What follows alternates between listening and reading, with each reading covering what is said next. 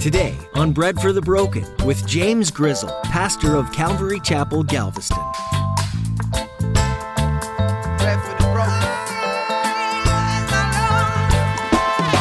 Those who are dominated by the sinful nature think about sinful things, right? So if you're controlled by your flesh, you're going to be constantly thinking fleshly things. So if you notice in your thought life, if it's progressively becoming more and more fleshly, that's a wake up call. I'm off track. I'm off track. Those who are dominated by the sinful nature think about sinful things, but those who are controlled by the Holy Spirit think about things that please the Spirit. So letting your sinful nature control your mind leads to death. As Christians, we aren't immune to sin. Just like everyone else, we deal with mistakes that bring us down into the depths of despair.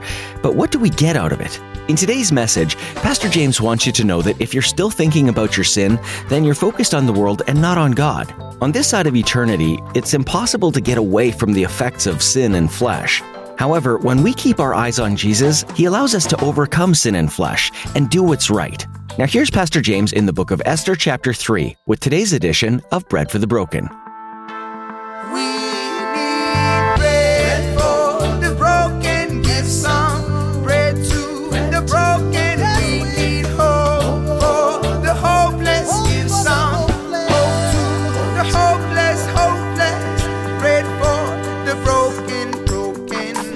We had uh, Esther chapter 1, big beauty pageant.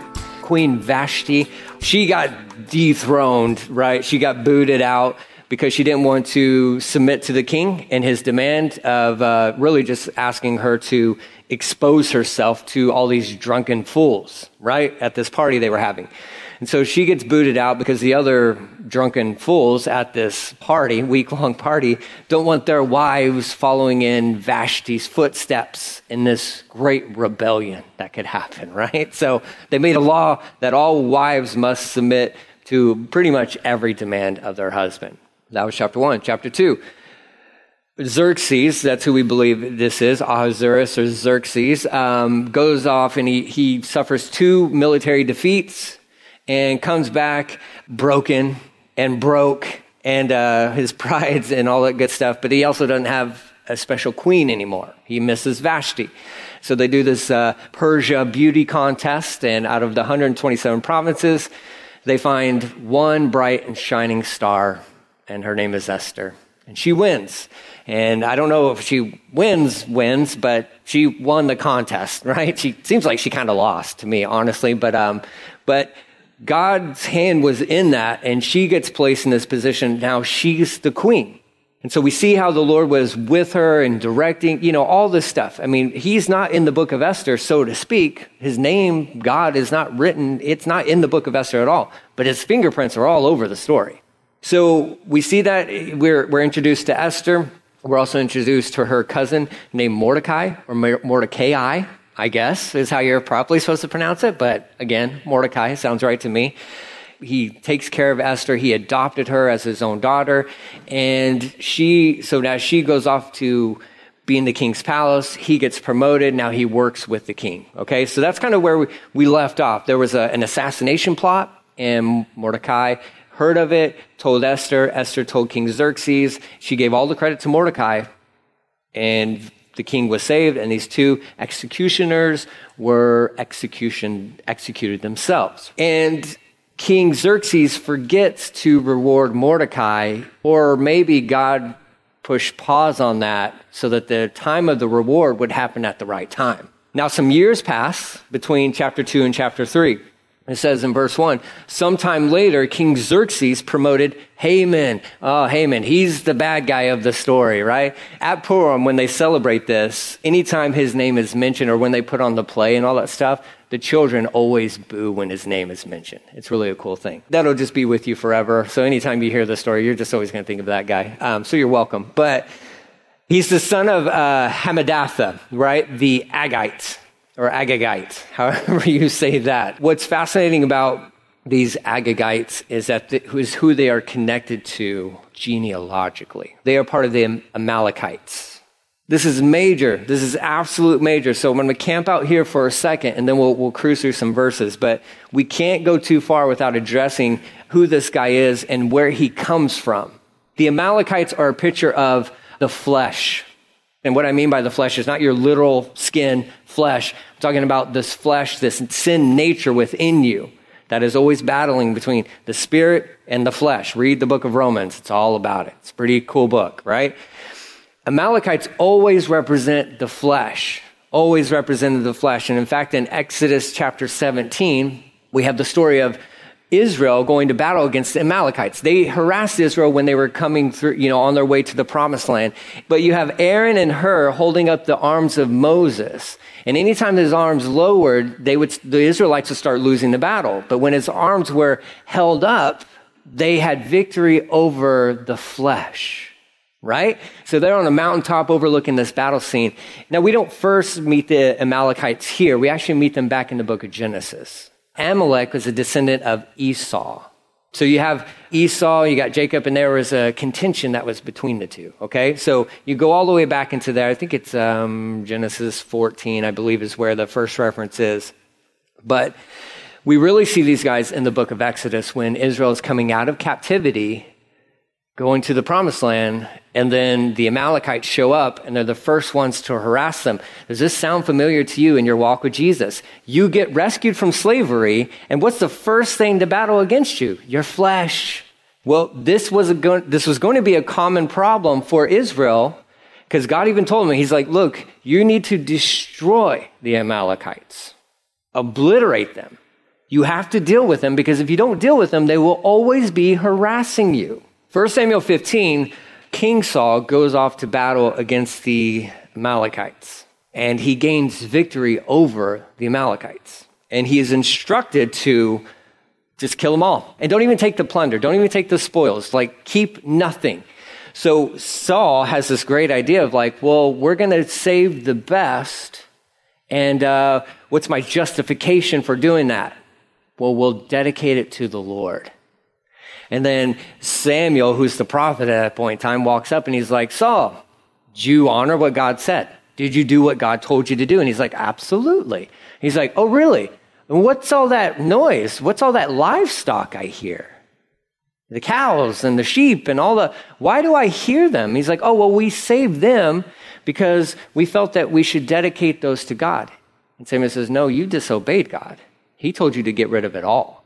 And it wasn't really about worshiping God. It was never about worshiping God for Saul. It was never. It was all about himself. And then he he saved uh, the king Agag.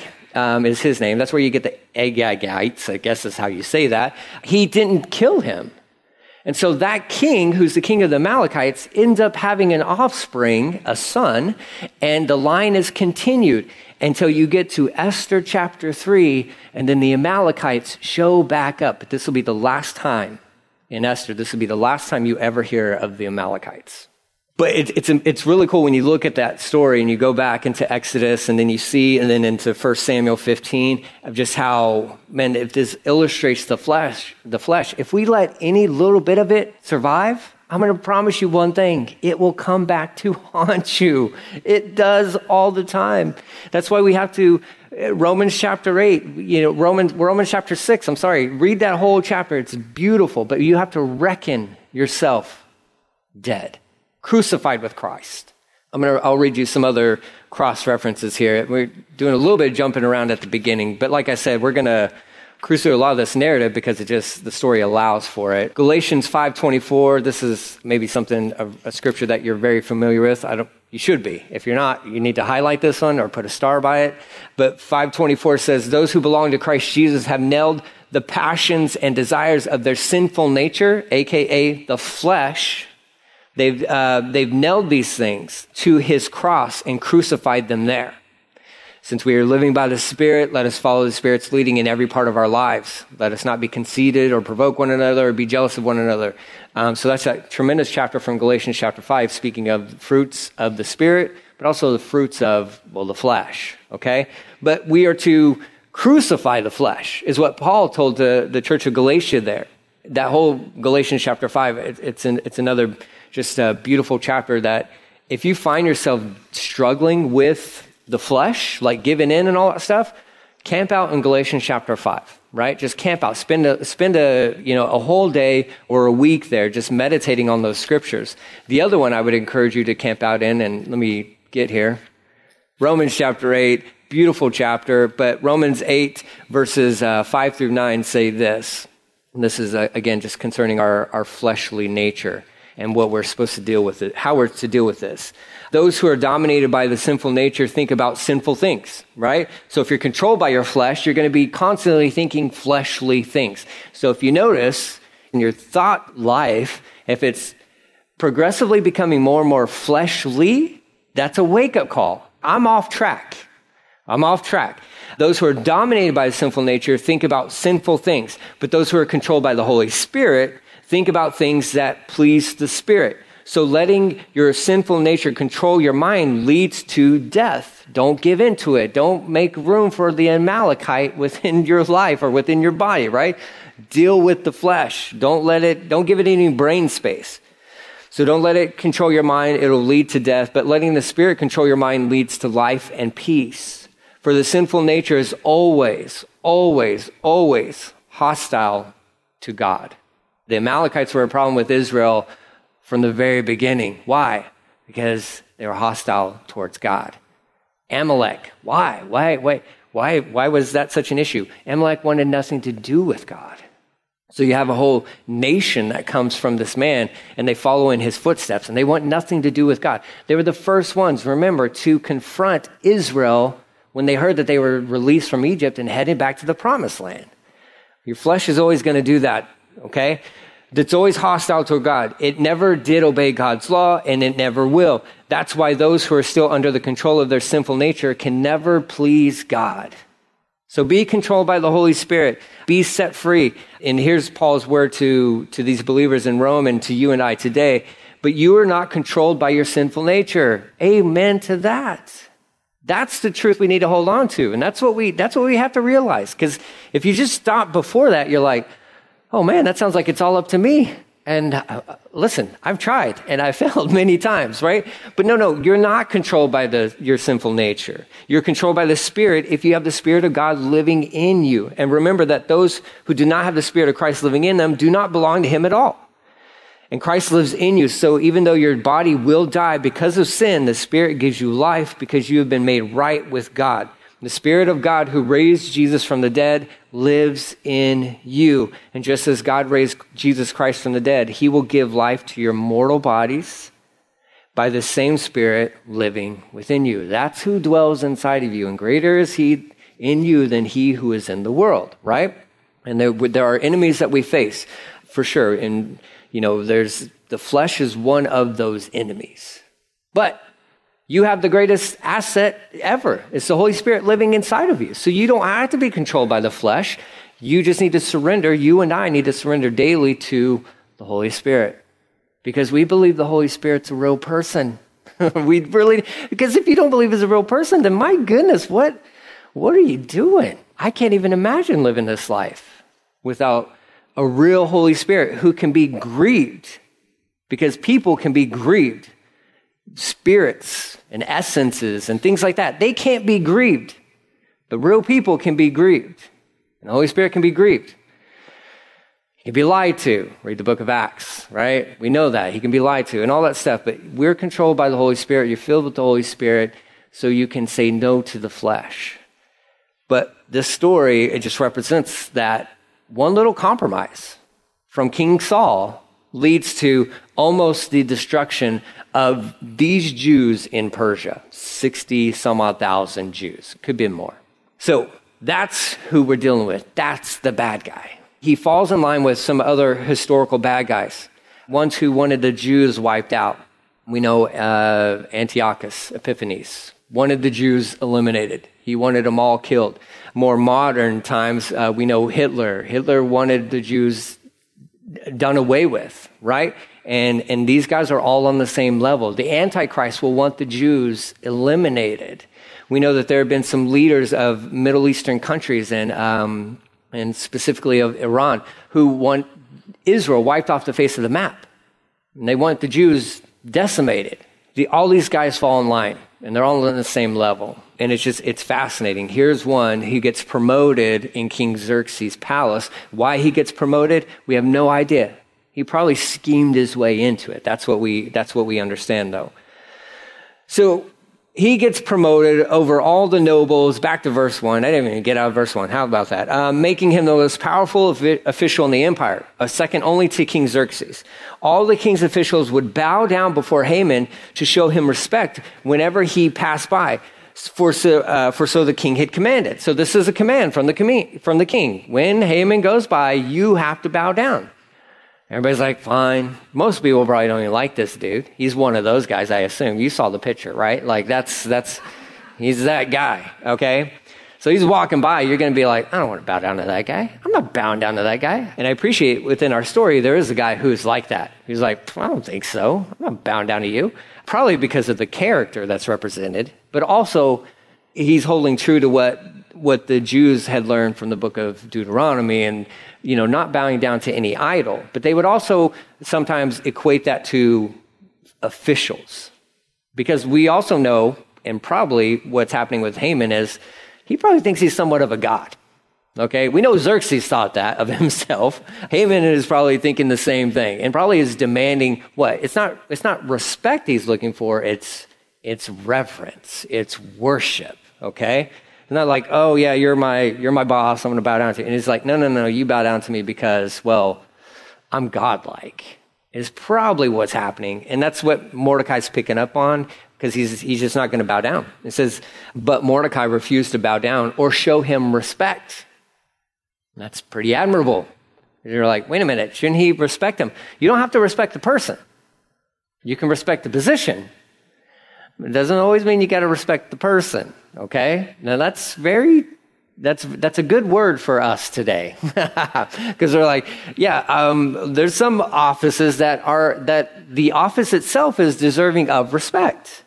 Unfortunately you get some people occupying those offices who don't deserve any respect. So you differentiate between the two. Mordecai's like i don't think so. Not bowing down. And i'm like yes Yes, that's my guy. That's the guy I can hang out with. That's the I can. Yeah, I'd be right there with him. Be like, no, no, keep keep moving, Haman. Keep walking, dude. Yeah, I just no respect for this guy at all. Verse three it says the palace officials at the king's gate asked Mordecai, "Why are you disobeying the king's command?" They spoke to him day after day, but still he refused to comply with the order. So they spoke to Haman about this to see if he would tolerate Mordecai's conduct since Mordecai had told them he was a Jew. So Mordecai explains to them, like, I'm not going to bow down to this guy, that I shouldn't bow down to this guy. And so they're like, all right, well, let's see how that flies with Haman, right? And so they found out this interesting little tidbit of information. I don't know how they didn't know he was, he was already a Jew, but maybe they just assumed. Verse 5 When Haman saw that Mordecai would not bow down or show him respect, he was filled with rage. He learned of Mordecai's nationality, so he decided it was not enough to lay hands on Mordecai alone. Instead, he looked for a way to destroy all the Jews, all the Jews, throughout the entire empire of Xerxes, 127 provinces. So he's like, he learns that Mordecai's a Jew, and he's like, you know what? I could kill this guy. And he probably had the authority to do whatever he wanted to to Mordecai. But he's like, no, but that's not good enough. This dude has wounded my pride. So what he's deserving of is for all the Jews to be killed. That's how you know you're dealing with a madman. That's how you know you're dealing with this dude's like psychotic. He's crazy. Like he's like, no, it's not enough for us to punish one. Let's punish them all. Okay. Obviously, uh, there's somebody else kind of like pulling some strings behind the scene as well, and he's, his name is his name is Satan. And I can tell you, he is probably right there behind Mordecai, or not Mordecai, but Haman, just whispering in his ear, like, yeah, get them all. Get them all. Why? Well, because from the very beginning, Satan's been trying to eliminate the seed from the beginning. Genesis chapter 3, we, we learned that, right? Satan doesn't want the Messiah to show up. So if you don't want the Messiah to show up and you know he's going to be born Jew, well, then your, your best case scenario is to eliminate all Jews. It's just kill them all. Although there is a remnant that lives in Jerusalem. But I don't, who knows what their plan was for that. Maybe he's trying to cover these guys in Persia, but then also those in Jerusalem. It's also it's the same motivation Antiochus Epiphanes had as well. He wanted to destroy the Jews. Why? Because he was motivated by an enemy greater than him, and that's Satan. That's why when Jesus was born, those baby boys that were murdered, they were gunning, they were gunning for Jesus at the very beginning. That wasn't man's thoughts. That wasn't man's plan. That was the enemy orchestrating that stuff, right? Whispering in the ears of like, hey, you know what you should do? You should do what Pharaoh did to the Israelites kill those babies, kill the babies. All those plans will fail because uh, nobody's plan is going to come. It's, it's going to come before God's plan. His plan wins in the end, um, and that should bring comfort to all of us. He's in such control. He's in so much control that he's even in control of. This might excite some of you. The dice. Okay, you're like, really? Um, let's go to Vegas, um, right? Like James said, Pastor James said. Well, just he may be in control of the dice, you know, keeping you from getting snake eyes or anything else, right? Like just making you bust all the time, okay? So uh, he's maybe saving you from something else. But verse 7, it says, So in the month of April, and again, I'm, that's Nisan, that's N-I-S-A-S-A-N, uh, that's Nisan. That's the equivalent of that is, is April, okay? Just so you know. New Living Translation gives us the months that we're familiar with. But it says the month of April during the 12th year of King Xerxes' reign, lots were cast in Haman's presence. The lots are called Purim. Okay, so that's where we get that term, Purim, to determine the best day and month to take action. The day that was selected was March 7th, a year later, nearly a year later. It wasn't exactly because we're already in April, right? So in about a year's time, that's when the execution of all these Jews was going to take place. So they had basically 11 months, give or take a few days, to plan out how to murder thousands upon thousands of Jews. And it's fascinating that, see, God was in control of those lots. They could have cast those lots, those dice, and I call them dice, they weren't technically dice, but, and have them show up like, okay, three months later. But no, God has it all worked out to where it's like, no, it's going to be a year, a year from now. Why? Because he's doing stuff. And that's, this is all part of his plan. Haman thinks it's part of his plan. You have no plans. You have plans, but they won't succeed, right? Because God's will will happen. That's just how it goes.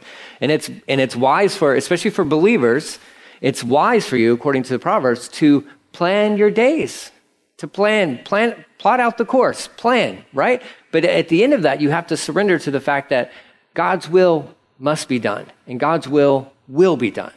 It's smart. It's, it's a good decision. It's a good idea for us to make plans, but ultimately to surrender those things to the Lord and to his will being done.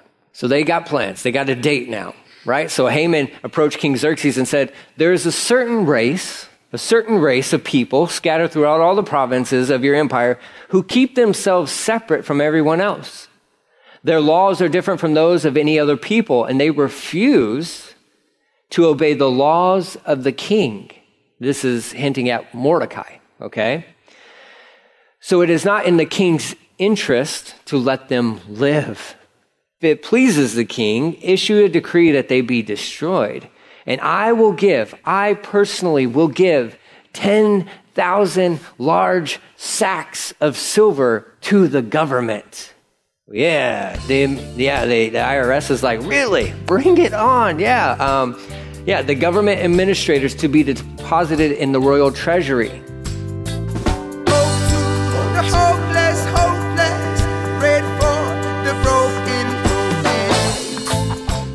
God is the God of the unexpected. He takes impossible situations and flips them on their heads to make a way for his people. The book of Esther is a sparkling example of how God moves in unexpected and miraculous ways. Like Haman, who made a gallows for Mordecai but ended up hanging on them himself. Things looked pretty bleak for the Jews of Esther's time, right up until everything changed. When you look at all of the impossible things in your life, remember that there's a God who is greater than every situation that you've ever faced or ever will face. And after He's flipped your impossible situation on its head, it'll be your turn to celebrate and remember the greatness of our God. You've been listening to Bread for the Broken with Pastor James Grizzle. This is a ministry out of Calvary Galveston in Galveston, Texas. If you're around, we would love to see you Sunday morning at 10 or Wednesday evenings at 7. Our services are pretty laid back, so come just as you are. And if you can't make it, you can always head over to Facebook and find our live stream.